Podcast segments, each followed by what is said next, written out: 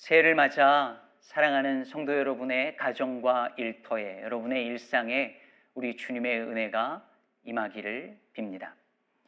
새해가 되고 오늘이 이제 3일째인데요. 뭐가 좀 달라지셨나요?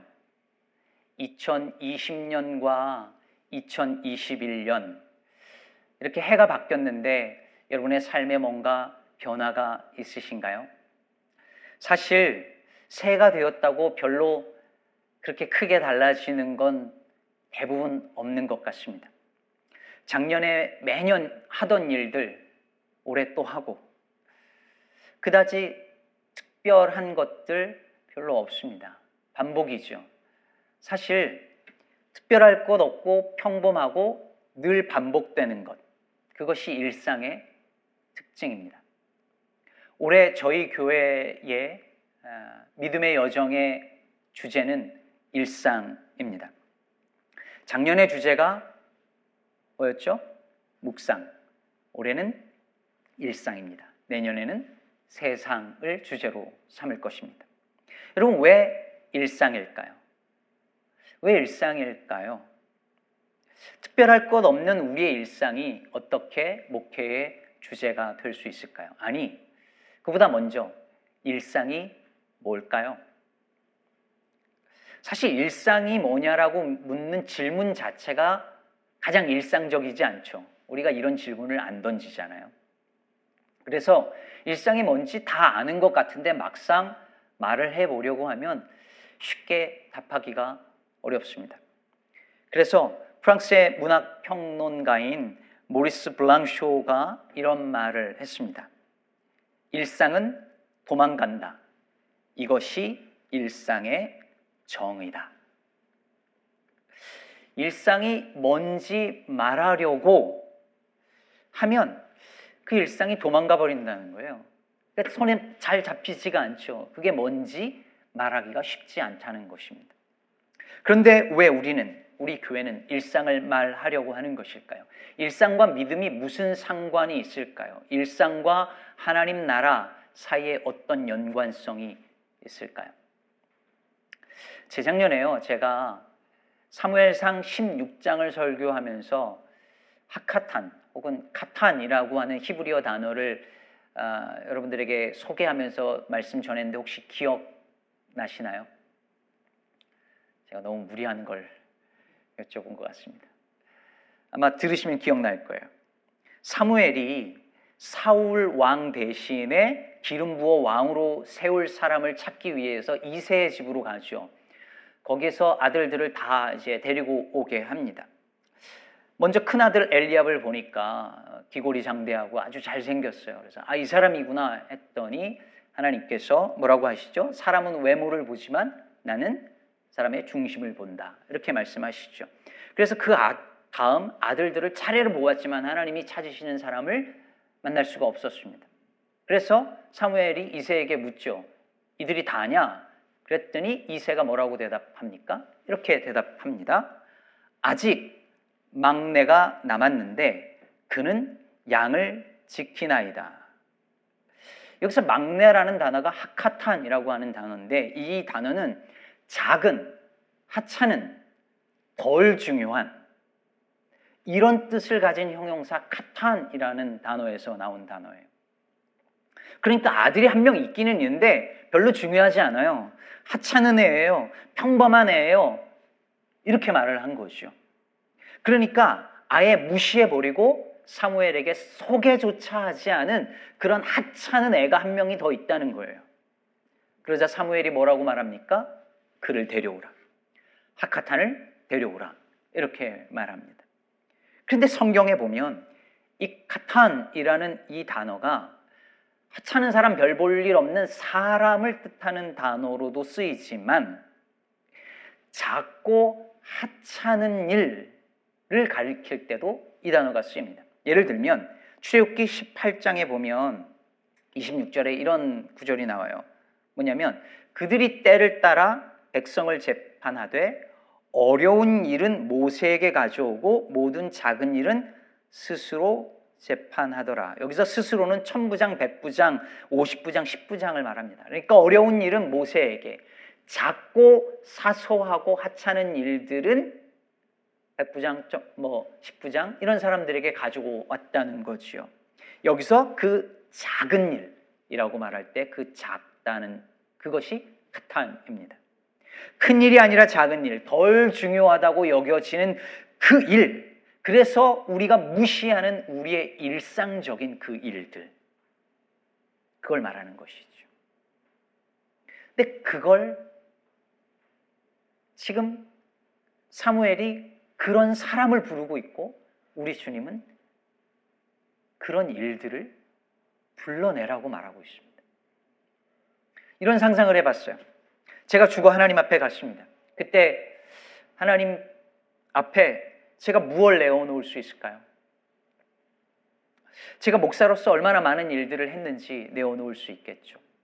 지난 수십 년 목회하고 어떤 열매가 있었고 이런 설교들을 했고 이런 사역들을 했다고 내보낼 내 보여드릴 수 있겠죠.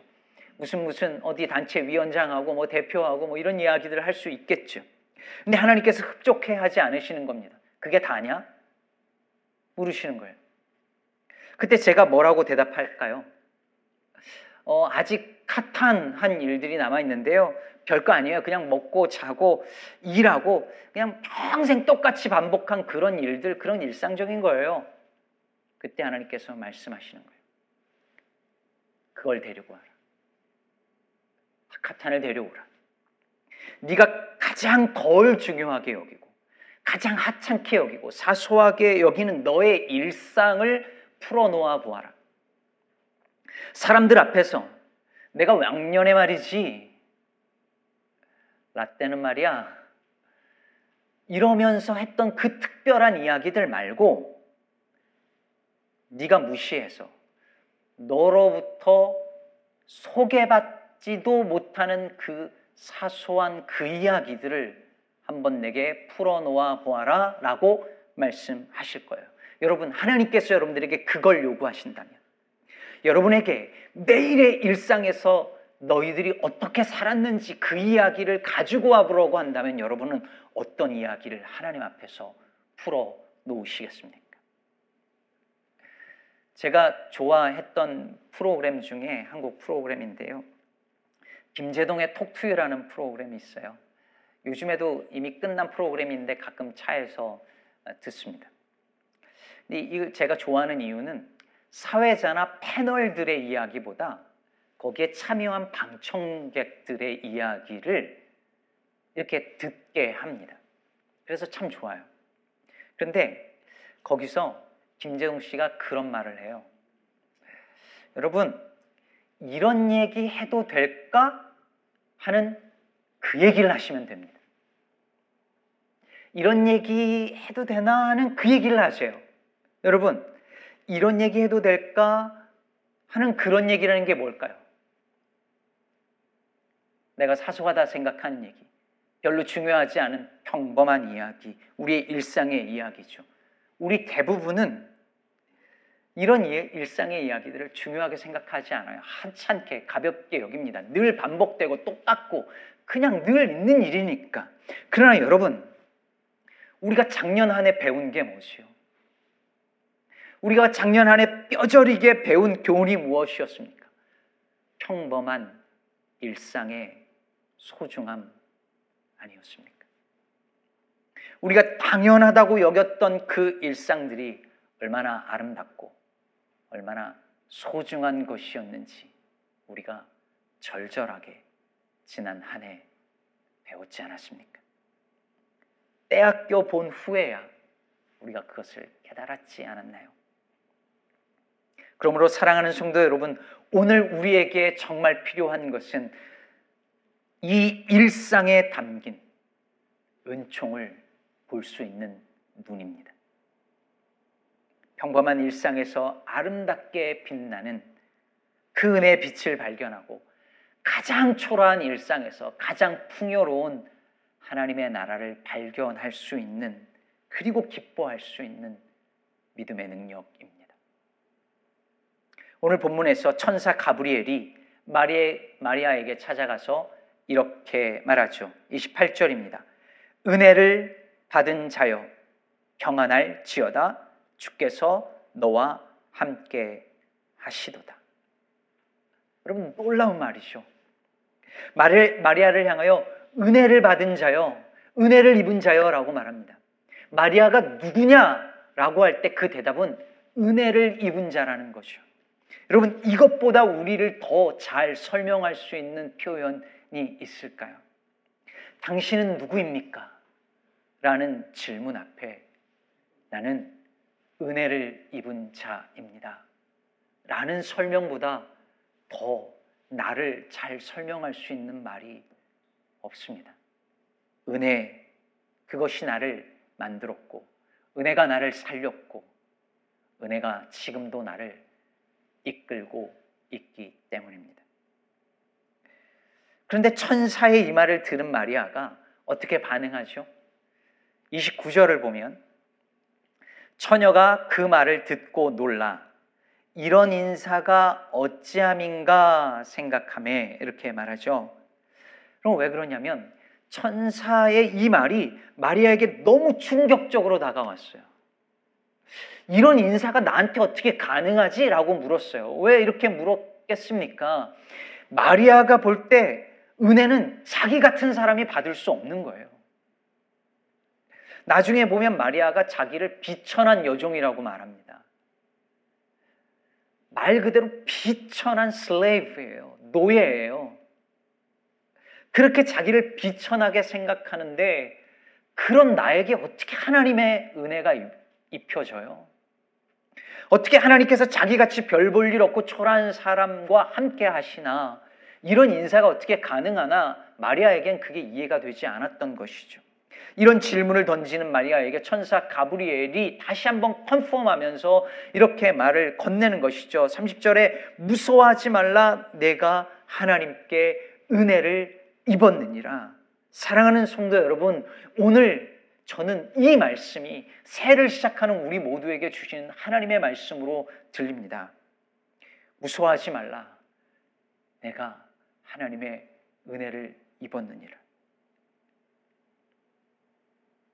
어떤 상황에 우리가 놓여 있든지 간에 아무리 초라하고 못나 보여도 아무리 평범하고 별 볼 일 없는 일상이라 할지라도 사랑하는 성도 여러분 주님의 이 음성을 들으시기 바랍니다. 무서워하지 말라. 네가 하나님께 은혜를 입었느니라. 이 말씀을 마음에 새기고 믿음의 눈으로 우리의 일상을 들여다보면 은혜 아닌 것이 없다는 것을 발견하게 될 것입니다. 지난 송구영신 예배 들으실 때 좀 달라진 거 못 느끼셨나요? 이 영상미가 굉장히 좋았죠. 네. 그 드디어 제 외모가 빛을 발하는 순간이었는데 카메라가 좋은 카메라였고요. 또 편집을 목사님 이 목사님이 너무 잘해 주셨어요. 아, 역시 이게 그 좋은 카메라와 좋은 편집 실력이 만나면 이렇게 되는구나 싶었어요. 근데 여러분 일본에는요 어, 사진 컨테스트가 있는데 특별한 사진 컨테스트가 있답니다. 그게 뭐냐면 일회용 카메라, 일회용 사진기로 찍은 사진만을 대상으로 하는 사진 컨테스트랍니다. 좋은 카메라 장비 같은 거품 다 빼고요. 절대 포토샵 못하고요. edit 못하고 오직 피사체와 합의를 할수 있는 작가의 실력만을 평가하려는 의도랍니다. 여러분, 믿음에도요, 이런 실력을 키울 수 있는 훈련이 필요합니다. 무슨 말이냐면, 신앙생활의 모든 거품들을 다 빼는 거예요. 교회 생활 몇 년, 집사, 장로, 목사 타이틀 다 빼고 과거 신앙의 경험들 다 빼고 정말 붙들어 줄 사람 하나 없는 곳에서 교회 안에서가 아니라 집 안에서 직장에서 밋밋하고 평범한 그 일상에서 가장 힘들고 어려운 그 고난의 현장에서 하나님을 그 하나님의 나라를 발견해내는 그 실력, 그 믿음의 실력이 필요한 것입니다. 다시 말해서 평범하고 밋밋한 그 일상에서 우리 주님의 나라를 발견해내고 그 안에서 그 풍요를 발견해내는 그 믿음의 능력 말입니다. 여러분, 제 믿음의 실력이 가장 잘 뽀록나는 곳이 어딜까요? 제 집이죠. 가정입니다. 교회에서는 날고 기는 믿음의 실력이 집에서는 제대로 워킹 안 하잖아요. 그래서 진은영이라는 시인이 이런 시를 썼어요. 밖에선 그토록 빛나고 아름다운 것, 집에만 가져가면 꽃들이 화분이 다 죽었다. 이 시의 제목이 가족이에요. 밖에서는 근사해 보이지만 집에 들어가면 내 본 모습이 다 드러나는 거죠. 그래서 제 올해의 기도 제목은 집에서 제 믿음의 실력을 키우는 겁니다. 그럼 그런 믿음의 실력과 능력이 어떻게 생겨날까요? 어떻게 해야 일상에 임한 하나님의 나라를 볼 수 있을까요? 오늘 천사 가브리엘이요. 마리아에게 무슨 말을 했는지 우리가 내용을 알잖아요. 마리아가 처녀 마리아가 잉태의 아들 예수를 낳을 거라는 소식을 전한 거죠. 그런데 그 아들이 어떤 분이 될 것인가에 대해서 32절에 33절에서 이렇게 말합니다. 그가 큰 자가 되고 지극히 높으신 이의 아들이라 일컬어질 것이요 주 하나님께서 그 조상 다윗의 왕위를 그에게 주시리니 영원히 야곱의 집을 왕으로 다스릴 것이며 그 나라가 무궁하리라. 마리아 네가 잉태할 아들이 다윗의 왕위를 이을 그 왕이 될 것인데 그 나라가 영원할 것이다 이렇게 말하고 있습니다. 그렇다면 지금 이 말은 이 마리아가 단순히 왕이 될 아이를 임신할 것이다라는 말이 아닙니다. 그의 나라가 그녀에게 임한다는 말입니다. 다시 말해 하나님의 나라가 마리아의 자궁 속으로 침투에 들어올 것이라는 말씀이었습니다. 이게 어떻게 가능하죠? 나는 남자를 알지 못하는데 이런 일이 어떻게 가능합니까? 마리아가 묻자 가브리엘이 뭐라고 대답하죠? 성령, 지극히 크신 그분의 능력이 너를 덮을 것이고 하나님의 말씀은 능히 하지 못할 일이 없기 때문에 일이 가능하다고 대답하죠. 즉 성령과 말씀으로 이루어질 것이라는 말이었습니다. 여러분 이게요 태초의 창조 사건의 또 다른 창조 사건을 말하고 있는 거예요. 태초에 그 공허한 세상에 성령과 말씀으로 창조가 일어난 것처럼 공허한 마리아의 뱃속에 성령이 덮여지고 말씀이 역사하면서 새로운 나라가 창조되는 것이죠.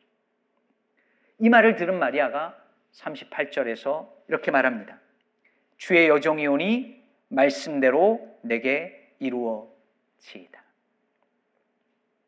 내 뜻이 아니라 주의 뜻이 주의 뜻대로 내게 이루어지기를 바란다는 것이죠. 여러분, 마리아가 이렇게 말한 순간, 여러분, 하나님의 나라가 마리아에게 이미 임한 것입니다. 왜 그럴까요? 그럼 주님의 나라는 뭐예요? 주님의 뜻이 이루어지는 나라죠. 그러므로 나라가 임한다는 것은 곧 뜻이 하늘에서 이룬 것 같이 땅에서도 이루어진다는 뜻이기 때문입니다. 그러므로 뜻이 말씀대로 내게 이루어지기를 바란다는 그 말을 고백을 하는 순간에 실제로 그렇게 순간 그렇게 순종하는 순간에 마리아에게 주님의 나라는 이미 임했습니다. 그런데 문제는 우리의 삶에서 하늘의 뜻이 땅에 이루어지려고 할 때에 거기엔 늘 긴장과 충돌이 있다는 데 있습니다. 나라가 임하려고 할 때 세상이 저항합니다. 주의 나라가 우리의 일상에 임하려고 할 때 우리의 본성은 이것을 거절합니다. 먹고 마시는 일, 돈을 벌고 쓰는 일, 집에서 남편과 아내로서, 엄마와 아빠로서 하는 말과 행동, 그리고 일터에서 사람들을 만나서 하는 말과 행동 속에 주의 뜻이 이루어지려고 할 때 우리는 다 거기서 저항을 경험할 것입니다. 외부로부터의 저항만 아니라 내면의 저항이 일어날 것입니다. 목회 주제를 일상으로 정하고 그리고 아까 말씀드린 것처럼 그렇게 기도하면서 그런 생각이 들었습니다. 올해 집에서 불편해지겠구나. 가장 일상적인 자리인 가정에서 제가 변화하지 않으면서 이 설교를 아내가 듣고 있는 이 상황에서 일상의 자리에서 제가 변하지 않으면서 말씀을 전한다면 그 말씀 전하는 일이 얼마나 불편하겠습니까? 올해 교회 표어가 여러분들을 1년 내내 불편하게 만들 수도 있습니다. 그런데 마리아는 주의 말씀대로 내게 이루어지다라고 말합니다. 결코 쉬운 고백이 아니죠. 처녀로 임신할 경우 아직 결혼하지 않았는데 임신할 경우 그녀가 겪어야 했을 할 수많은 고초를 감당할 각오가 되어 있어야 할 수 있는 고백이었습니다. 하지만 마리아가 그렇게 온몸으로 순종했기 때문에 마리아는 온몸으로 주의 나라를 받아서 잉태할 수 있었습니다. 사랑하는 성도 여러분, 어떻게 우리의 일상에서 하나님의 나라를 볼 수 있을까요?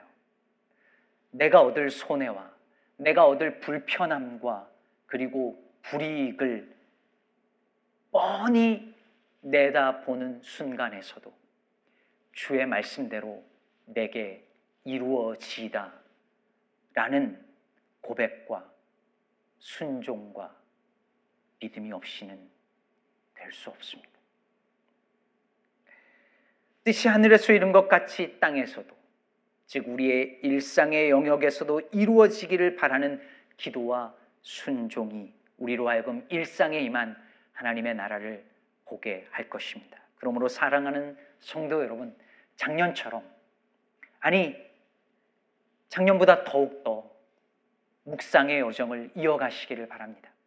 그리고 묵상한 그 말씀이 여러분의 일상에 이루어지도록 그 말씀대로 이루어지도록 기도하고 순종하는 저와 여러분 되기를 간절히 바랍니다. 말씀을 맺을 텐데요. 작년에 저희 교회 우리 아름다운 두 청년이 결혼을 했어요. 우리 그또박 패밀리가 결혼을 했는데 그때 제가 그 신랑 신부에게 주례를 하면서 이런 얘기를 했습니다. 한 남자가 한 여자에게 어, 사랑한다고 고백합니다. 그랬더니 어, 여자가 남자에게 어, 이렇게 되묻죠. 뭐라고 말하냐면 If you love me, would you take a bullet for me? 나를 정말 사랑한다면 총알이 날라올 때 나를 위해서 어, 죽어줄 수 있나요? 나를 위해 총을 맞아 줄 수 있나요? 이렇게 되묻습니다. 사람들은 이런 사랑을 원하죠. 사랑하는 사람을 위해 대신 죽어줄 수 있는 뜨겁고도 특별한 사랑. 그러나 사랑하는 성도 여러분, 중요한 것은 나를 위해 죽어줄 수 있느냐가 아닙니다. 정말 더 중요한 것은 나를 위해 살아줄 수 있느냐입니다. 매일매일 반복되는 그 지겨운 일상을, 똑같은 그 일상을 견뎌내며 사랑하는 이를 위하여 오늘도 살아가 줄 수 있느냐입니다. 이렇게 설교하니까 그날 신랑 신부가 고개를 끄덕이더라고요. 아마 그때 뭔 소리인지 몰랐을 거예요. 조금 알려나요? 사람들은요, 하나님을 위해 죽겠다고 순교를 무릅쓰고 나서는 사람을 대단한 믿음의 사람으로 칭찬합니다. 네, 대단한 믿음의 사람 맞아요. 그러나 여러분, 신을 위해 죽는 거는요, 몸에 폭탄 두르고 자살 테러하는 사람들도 다 합니다. IS도 하고요. 가미가제 특공대도 합니다. 그러나 하나님을 위해 죽는 것만큼 아니 어쩌면 그보다 더 힘들고 어려운 일은 하나님을 위해 사는 겁니다. 아무도 알아주지 않고 누구에게 소개하기도 민망한 내 일상이지만 그 평범한 일상을 주님의 뜻대로 정성스럽게 살아내는 것입니다. 2021년 또 한 해. 이 한 해를 살아가야 할 사랑하는 성도 여러분. 주님께서 원하시는 건 주님을 위해 무슨 크고 특별한 일을 하는 게 아닙니다. 우리에게 하나님께서 주신 이 일상 속에서 은총을 발견하고 하나님의 나라를 발견하고 그 뜻을 따라 사는 것입니다. 그러기 위해서 매일매일 주님의 말씀대로 내게 이루어지다 하면서 기도하고 순종하는 올 한해 저와 여러분의 일상이 되어지기를 우리 주 예수 그리스도의 이름으로 축복합니다.